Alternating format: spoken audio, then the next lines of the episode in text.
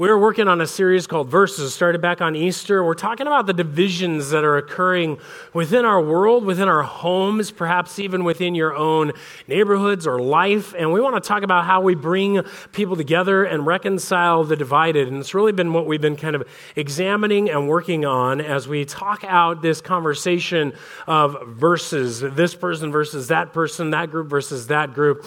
And as we uh, dive in today, it's really important to understand that we need to focus in on a conversation of reconciliation. And so today I want to begin us on a journey where last two weeks we've covered on what God has done to set a world of reconciliation through Jesus Christ. That Jesus bore our sins and he rose um, on the cross to deal with our sins. He rose from the dead to give us what we needed that we could stand before God and so that we are now reconciled with God. So, and he sends us out to be reconcilers. Now our job is to do that. We looked at the divisions that are in the church last week and kind of discussed how the gospel covers that. You can find all that on our website and the podcast. And now we're going to start a process of reconciliation this morning.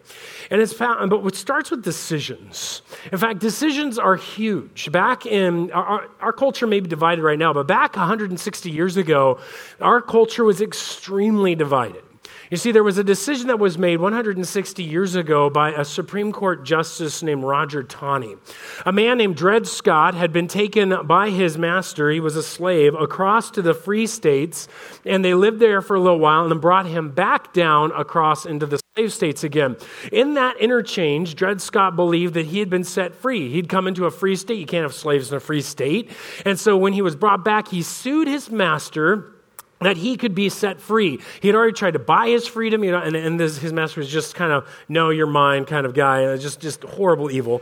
And the reality is that he came to this place where he sat now before the Supreme Court the Supreme Court ruled then against Dred Scott. And the Dred Scott decision was laid down. And uh, Justice Roger Taney actually laid not just a ruling about free states and, and, and, slavery, but he said that all black men, free or slave, enslaved, had no right to citizenship in the United States.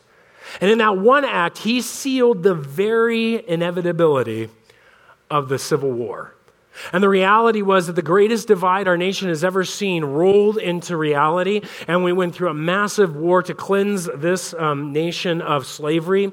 Although it would take many years later to even begin to deal with the continuing racism and the continuing uh, segregation, we've, we've been moving systematically in, I believe, a positive direction since in, when it comes to these areas. But the, the thing is, the decision is what caused the divide. And decision are huge. And as you and I understand decisions in our own lives, they are gigantic as well. And you say, but wait a minute, he was a Supreme Court justice. His decision is way bigger than mine. But not if you step back and think about what influenced his decision. I mean, this man didn't just create a decision out of whole cloth. He was surrounded by people, maybe family, who had made decisions about their ideas of black men and black women. They had lived in a society that had made decisions already, small, insignificant decisions, maybe in the minds of some, but they were decisions nonetheless that influenced the nation into the direction that it went. And it's the aggregate, the growing of all those small decisions that makes the largest influences in a culture and a society. And when we talk about these small decisions, we realize it's these small decisions that oftentimes create the largest divisions in our own families, in our own marriages, with our children, even with our neighbors and our nation. And so we want to look and examine this. We're going to move forward in a conversation about what it means to bring about reconciliation. It begins by opening our hearts to one of the most difficult things that we can do, and that is to identify in our own hearts what is our own sins. So let's just stop here for a second. And let's just pray because this is going to need God's, God's guidance in this time because you're going to struggle. Right now, you're going to have an attack. Uh, either you're going to feel an attack in your mind that you're like, I'm judging you, or somebody's judging you here today because you have sin in your life and it's there in your heart. Others of you, you're just not seeing your sin and you're going to just push it out and you're not going to think of it. No, no, we need God to open it up. God is gracious. He has brought his son, Jesus Christ, to take our sins, to deal with them finally on the cross, to make us right with God so we can be right with each other. And so we need to ask God to open our hearts in that way. So let's do that right now as we bow our heads together. Father, we do. We come before you. Thank you that you are a gracious God because there is not a single person on this planet There's not a single person in this room that can hide the truth from you of our sins. And God, that means that you have called us to deal with these now, these decisions we've made, so that we can make them right in the future. We pray that you would just help us work through this process, help our fears, help, help those, um, those discomforts that will be coming in this time, and lead us, we pray. In Jesus' name. All God's children said, Amen. And so I want to talk about this idea of dealing with our divisions. We got to first identify our sins. If you weren't here for our first week of the conversation, you weren't here to hear that I said that sin is the root of all the divisions that we have. And you can go back to that Easter conversation and see what I mean by that. But deep down, it leaves us to reaching out for whatever this world offers, and from there, we just fight each other to get our pleasures, our stuff, or some kind of pride for our lives. And it becomes combat, it becomes a war zone, it becomes a division fest. And so we need to look and examine at, and look at and examine our own sins. If we're going to get anywhere in the conversation of reconciliation, it starts in here, in the church. It starts in here, in your personal soul. And so, as we do this, I want to tell you this isn't easy. Sin is not easy. Sin to examine isn't easy. First of all, what is sin? Sin is not just this, oh, I made a mistake kind of attitude we have today. Sin is a rebellion. As we said the last couple of weeks, sin is a rebellion against our Maker's instructions and against our Maker's provisions that He has given to us. He set out instructions for life, He's given us what we need, but we said, nah, you don't know what you're talking about, and you can't give me what I need. So we go off and we seek it out of our own. And a very simple illustration used in both weeks also is just simple proof that we're all in this together is that we've all lied. Nobody here hasn't lied at least, you know, 100 plus times in their life at some point, unless you're very young. But the reality, and maybe even then, but the reality is that for us, we've all lied. Just that's where it's at. And the one of the Ten Commandments is you should not lie. So God said it very clearly this is not something we should do. There's your instruction. We go, Nope, God, you don't know what you're talking about. I do. And we've entered into this rebellion. Now, that being said, though, it's not easy to see sin. And I think that's why it's hard to talk about it. Do you realize that you're the, you're, you're the blindest to yourself? That, that we were never more blind than, we're trying to, than when we were trying to examine our own hearts. Like, we have people walking around acting like they know who they are on the inside. And then by the time they're 30, they're out, eat, pray, love, find themselves kind of thing because they don't know who they are. Spending thousands, if not millions of dollars every year, Americans run to counselors because we don't know what's going on inside of our own souls. Isn't that true? We struggle to identify ourselves what's going on inside. Sin is not easy to see. And so we're blinded to it. And this is honestly simply because of some ways that we're aimed. Notice the proverb it says, People may be right in their own eyes, but the Lord examines their heart. And what it's saying is that we think we're right. We think we've got this figured out. We usually make decisions, and when we make a decision at the time, we think it's the good and best decision. We, we, we usually say if you'd go back to that time period, you'd have made the same decision with the same information because it was the best decision you could make at the time. And what we mean by that is this they've interviewed um, death row inmates, people who are willing to admit they had done it. And only those guys. And when they talked to them, inevitably what they found was these all these people believed they had done something that was good when they did whatever murder that they did. Either they believed they were getting a vengeance that was right that they had been kept from, or they were ridding the world of some evil group of people that shouldn't have been allowed to be alive in the first place.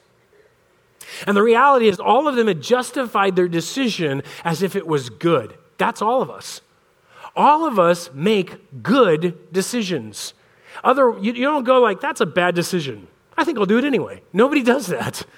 It would cause you harm, and you know that. Now, sometimes we go, oh, you know, that's, I really shouldn't do this, but I don't really care. Right now, it's going to help me. And you're thinking of some other good. Like, you know, you shouldn't eat the whole chocolate cake, but you decide to go ahead and do it anyway. You know, that's a different kind of situation. You still somehow think it's good for you to receive pleasure than it is for you to restrict yourself. We make decisions because we're oriented to try to make good decisions. The problem is, give yourself a week, give yourself a year, give yourself a day. You look back and you go, that was a bad decision. And then we say that was a mistake or something like that. But the reality is, at the time, it's always a good decision. That makes it hard to see your sin in the moment. It makes it hard to see and examine your heart and realize, I have this sin. The other reason is because we walk in darkness, the scriptures indicate. In fact, in Ephesians, it says that the minds are full of darkness. And this is speaking of people who aren't walking with God. Because God is called the light. God is called the light. People who are walking in darkness are people who aren't walking with God. And that sounds really offensive, but I want to pause for a second and just explain. The Bible is saying it's not just ignorance, it's that literally we're lost in darkness. It's like you're blind. You cannot see your way around. When you're lost in a city or you're lost in somewhere, it means that you can't figure out where you need to go. It means you don't know what turn is left or right. Now, we live in a culture that can't figure out whether a person is a male or female. We live in a culture that cannot figure out whether there's truth or alternative facts to things. Does this sound like a confused group of people? I think it does. And that's not to be offensive. It's just the reality that we have a lot of things we don't know how to answer. Why do we exist? We're not so sure. Are we animals or are we special? We're not so sure. Are you just a machine or do you have a soul? We're not so sure. We are lost. We don't know the direction. We walk in darkness. And when you walk in darkness, you can't see your heart. In fact, it's because it gets hardened. You don't feel the guilt, you don't feel the pain, you don't realize the sin you've made at the time you do it because our hearts have been hardened against Him. If you've ever sinned long enough, there may have been that first time you lied and you felt a little guilty. The second time was easier. The third time was more. Until now, you just don't even think about it.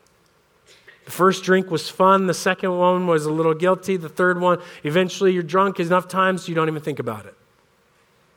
And somebody says you're an alcoholic, and you go, No, I'm not.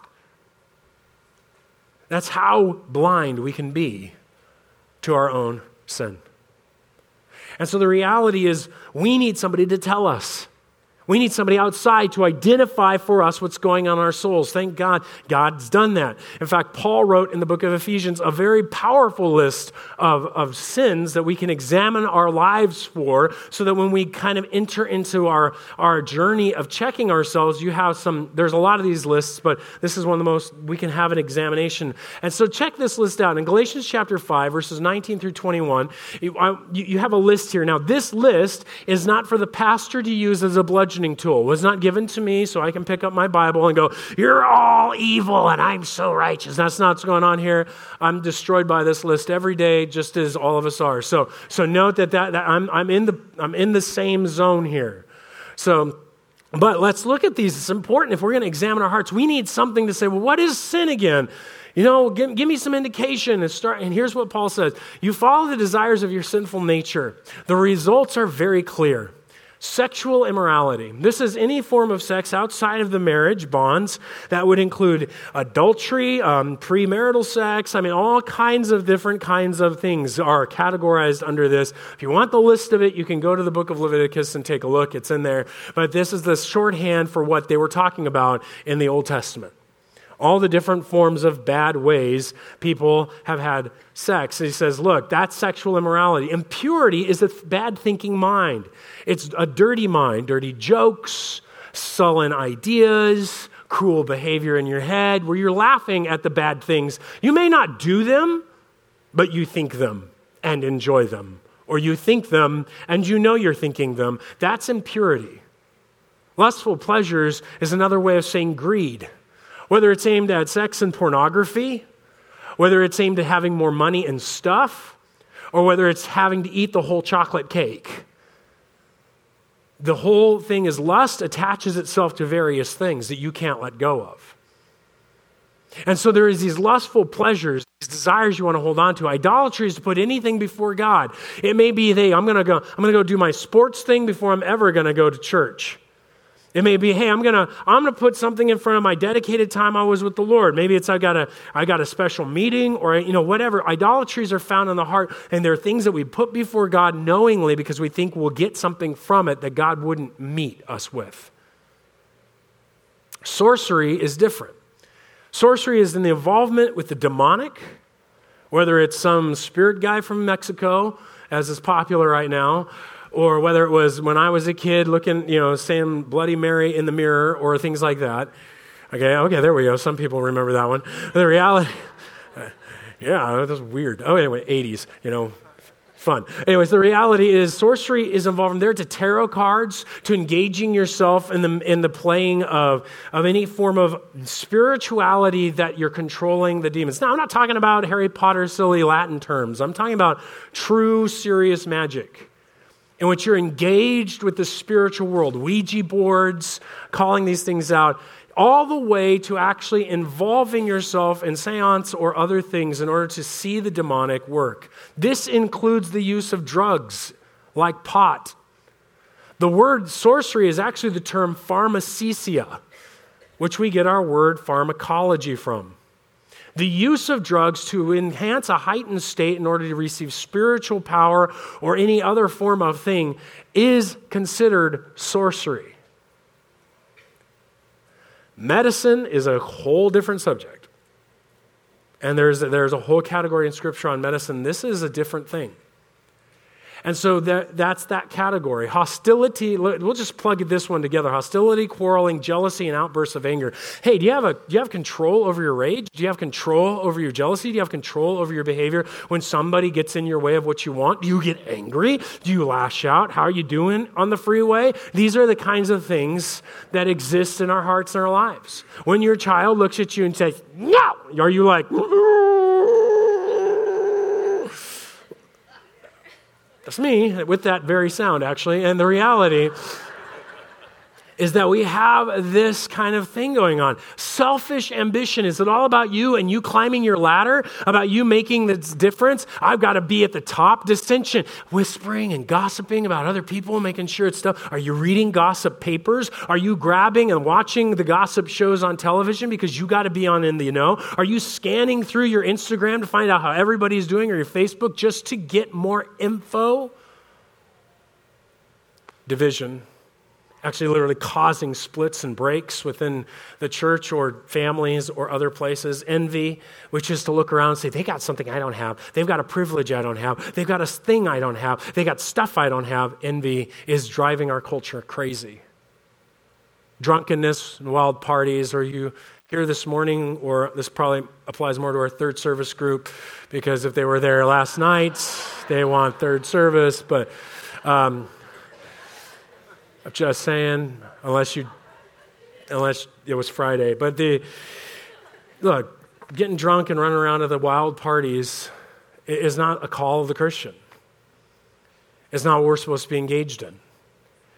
And other sins like these, for example, one of the big sins that we're all that we all don't look at, because right now, if you made it through that list and you're thinking, "I'm doing really, really good compared to all these people laughing," because you know, laugh is a way of actually saying you did it, and you know, it's like, you know, you've got what God hates the most, according to the Proverbs. Proverbs says that there are six, no, seven things he hates. And the first one is haughty eyes, he who looks down his nose at someone else because he thinks he's superior. Be careful. We all have things to confess. What I would suggest that you do is in the midst of this message, if God starts nailing you with something, you write it down. If God's whacking you over the head with something you've hidden in your soul, you get it out. Because here's the problem we all have to begin to move through reconciliation by identifying where we have the sin and the problem. That's the only, that's the only first move we have lest we become arrogant, lest we become self righteous and Pharisees. And then we're just going to hide in inauthenticity. So God's very clear with us that if you're going to live this way, where it's like that, don't expect to enter into God's kingdom. Don't expect heaven. If you're going to live this way and, and, just bank on Jesus in the end, that doesn't work. Jesus is not a get out of everything free card. He's a transformation and a reconciliation to God so we can live for God. It's very different. And so, as we examine this, we begin to also realize, guys, that it's not just individual sins that we need to worry about. There's also a sense that there's corporate sins that we need to worry about. And you say, what? Evangelicals, we're not good at talking about corporate sins. We love the individual sin, we talk about that. But there are corporate sins that we are all guilty of together give you an example where we see this in the book of Romans, chapter 5, verse 17. It says, For the sin of this one man, Adam, caused death to rule over many. Does anybody think that's fair? That because Adam sins, everybody that is past him is going to die now. Everybody receives the punishment because of what Adam did. We're all spiritually dead and we're all going to guarantee to die because of Adam's sin. Not because of your own sin, but because of what Adam did. This is called original sin. It's a hot topic in, in theology, debated constantly. But here, let me just explain why it's a hot topic. See, we as Americans, we think of each other as individuals. We're all individuals. And so we all think, my sin is mine, your sin is yours. There's no crossing the streets. We deal with my own sin. The problem is that's not how sin works. Sin always affects other people. Always. It is never an isolated situation. And so when somebody says it's okay as long as it doesn't hurt anybody else, nothing exists in that category. There is no action that exists that doesn't influence or affect someone else in your life or in this world. And so what we realize is that we are very responsible in all these cases. You go, this still doesn't make sense. Adam's an individual. I wasn't there. Why am I being punished? And that's because the Bible has a concept of humanity that's different than our, our, our way of growing up, which is individualism. Now, it is individual in some sense, but it thinks of human beings like we think of cookie dough. Anybody love cookie dough?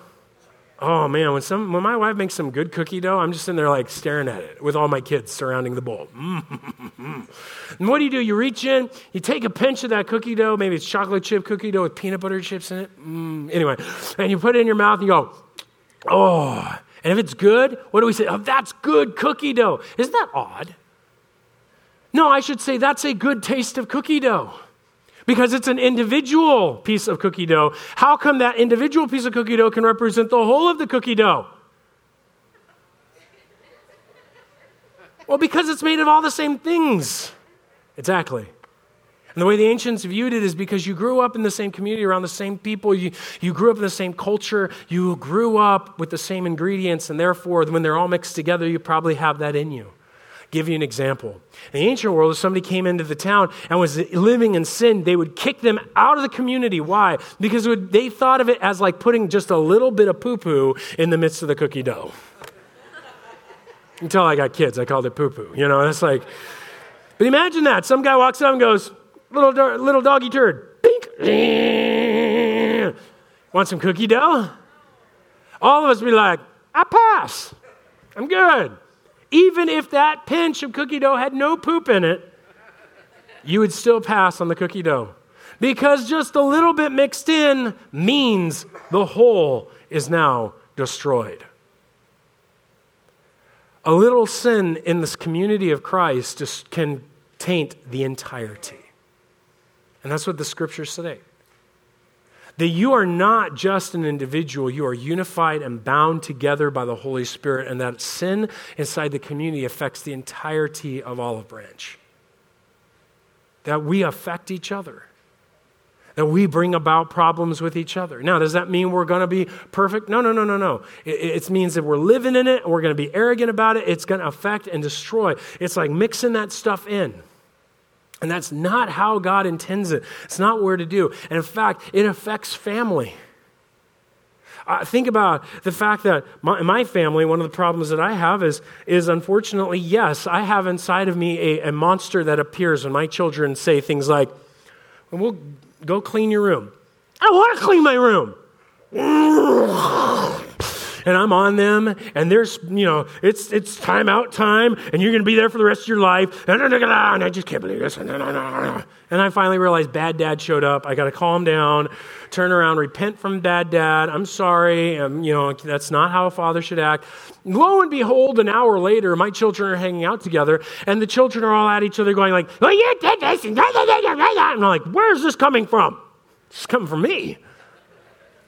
Because I've set the example, I've influenced the children. The children are living out my very example.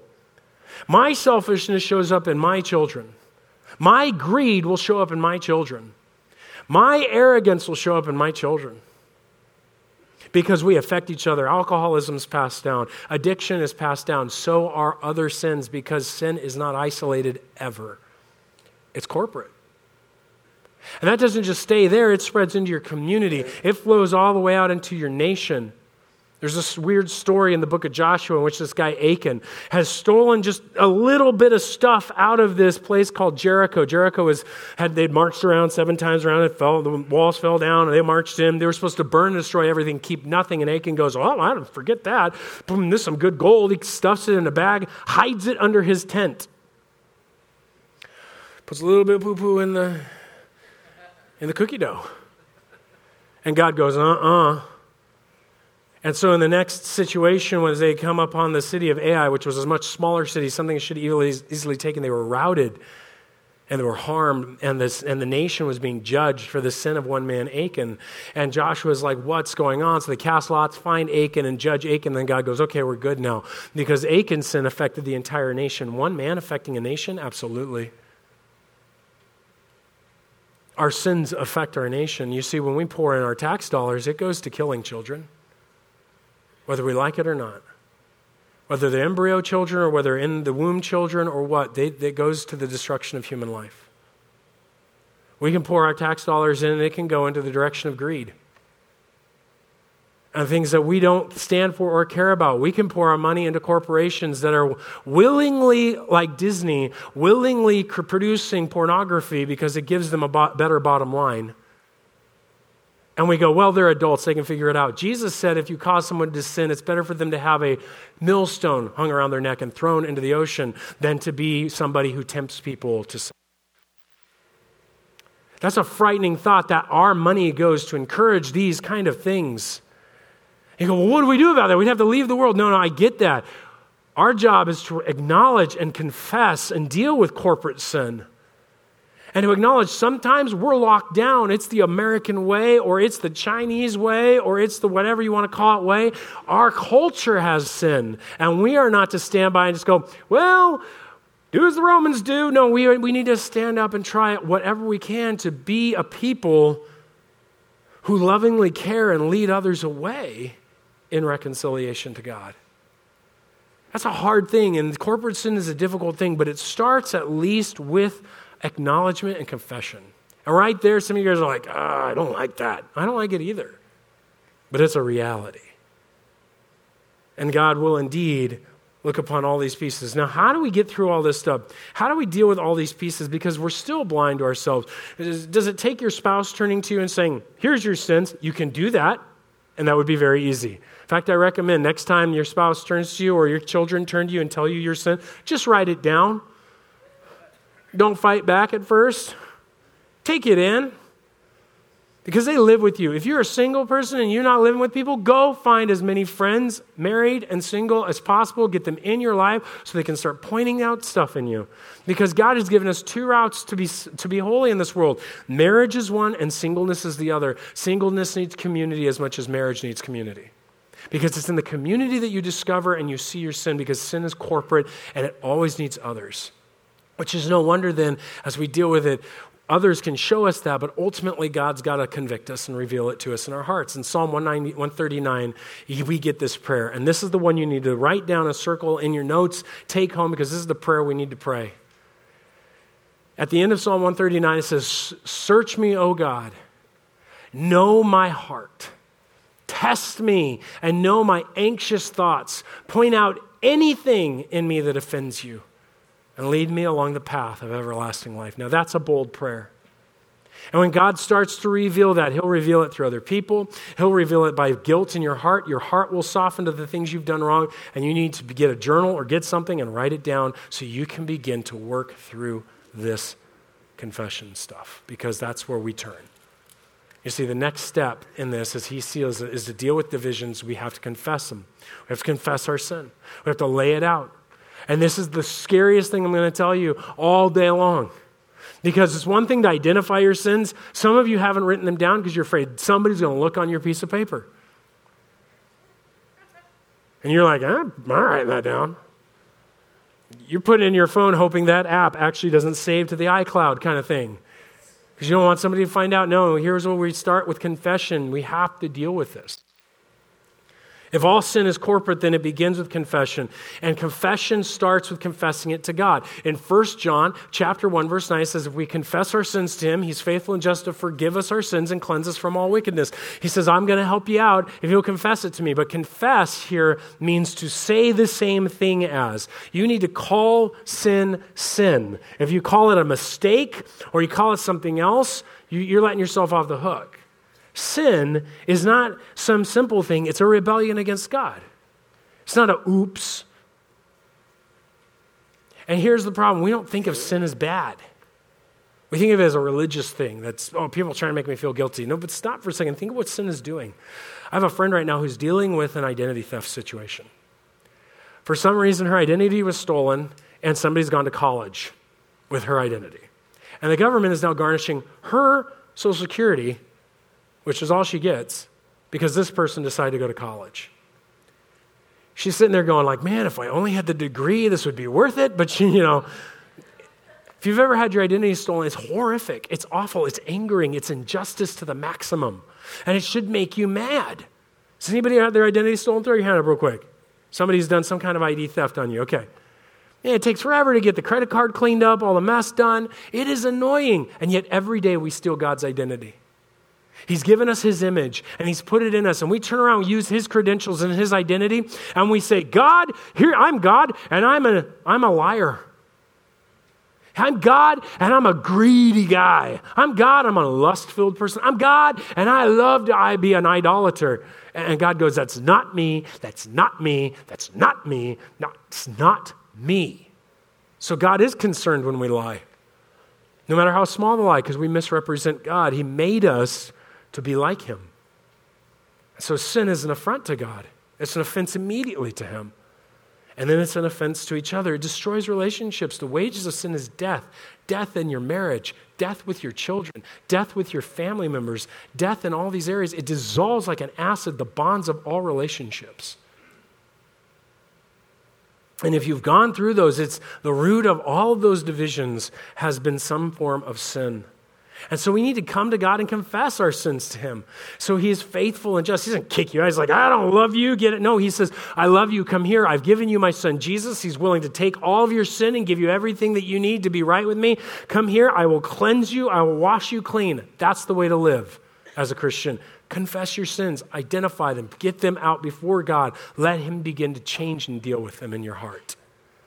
But that's one way. That's the start. The second confession is you need to confess to each other, to other people in the church. In fact, in James chapter 5, it says, Confess your sins to each other and pray for each other that you may be healed. This healing, I believe, is necessary for some of you. You are sick because you are holding your sin in. There's a young lady that I have heard about recently that my friend was counseling. And as he was telling me the story, he, he, he met this girl who'd gone from straight A's to straight F's within like a quarter. They're like, what is going on? This girl is known for being intelligent and smart and all these things. And for a year and a half, she lived in depression and fear, stayed in her house with anxiety disorders, all these things going on. She'd seen psychiatrists and been on, you know, taking drugs, doing all this stuff. Finally, a year and a half later, she's sitting in his office and tells him, yeah, I had slept with this guy a year and a half ago, I think, and real, realized that that had destroyed her self image and who she believed herself to be, dissolved her so down or devalued her so incredibly because he broke up with her and called her all kinds of names and things that she went through systemic physical problems because she wouldn't tell her parents. She couldn't. She couldn't. And in the end, when she did, it was healing, and he told her, it's like you know what confession is. You know what you're doing is like. It's like pouring an antiseptic over that wound. You got to get it cleaned up, and so you can keep bandaging it. You got to get it cleaned out so it can heal.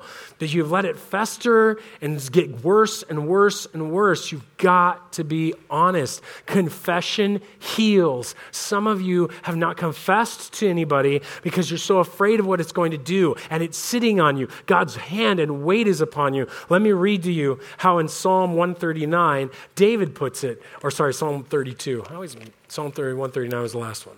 Psalm 32, he puts it this way. Blessed is the one whose transgression is forgiven, whose sin is covered. Blessed is the man with whom the Lord counts no iniquity, and whose spirit there is no deceit. For when I kept silent, my bones wasted away through my groaning all day long, for day and night your hand was heavy upon me. My strength was dried up as in the, by the heat of summer. No energy, wiped out, disease infested. Some of you are not willing to confess, and yet God is on you. And you will not let up because you are so deathly afraid of what's going to happen. Because if you confess that adulterous affair, you believe your marriage is gone. If you're going to confess that theft, you know you're going to lose your job. If you're going to confess that situation, dramatic situation is going to reveal you. And you think by holding on to it, you're protecting yourself. No, you're making it worse. Jesus says, What you hide in the closet will be shouted on the rooftops. And when it's discovered, it's even worse. There is no secret you can hide. It's better to begin with confession. It's better to own it and deal with it now. No, the consequences are not easy. That's why you confess to somebody else first who is safe. When you confess to a Christian, eh, as a Christian, you confess to another Christian.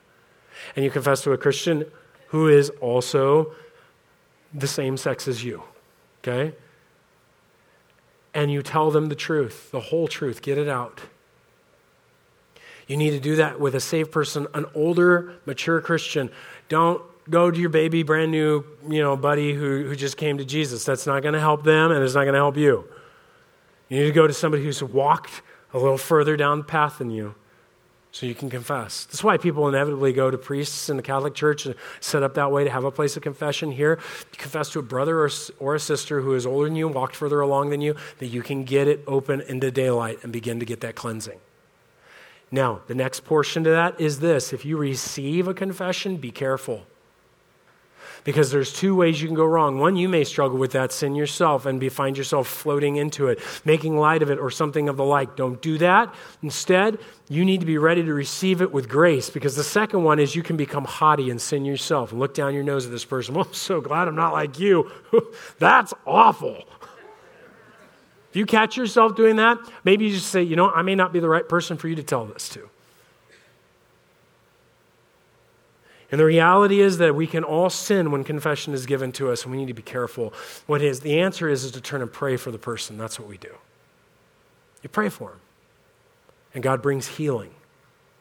And brings a healing sometimes physically and very much in your soul. Now, once we've confessed this, once we've dealt with this, we should make right our sins where we can means engaging those people we've sinned against. In Matthew chapter 5, if you want to go there for the last portion, we're going to look at a few verses here. Beginning of verse 21, you can open it up there. Again, if you don't have a Bible, they're available on eight, page 810. But Jesus deals with this starting in verse 21. He actually is talking about anger. And he sets it up with our anger, and he says, Look, the Old Testament says you're liable to judgment if you murder, but he actually tells you if you're angry with somebody, call them a name, you're liable of judgment. And then he says, So, in conclusion, if you've offended and broken with somebody, if you're offering your gift at the altar, verse 23 says, and remember that your brother has something against you, what do you do?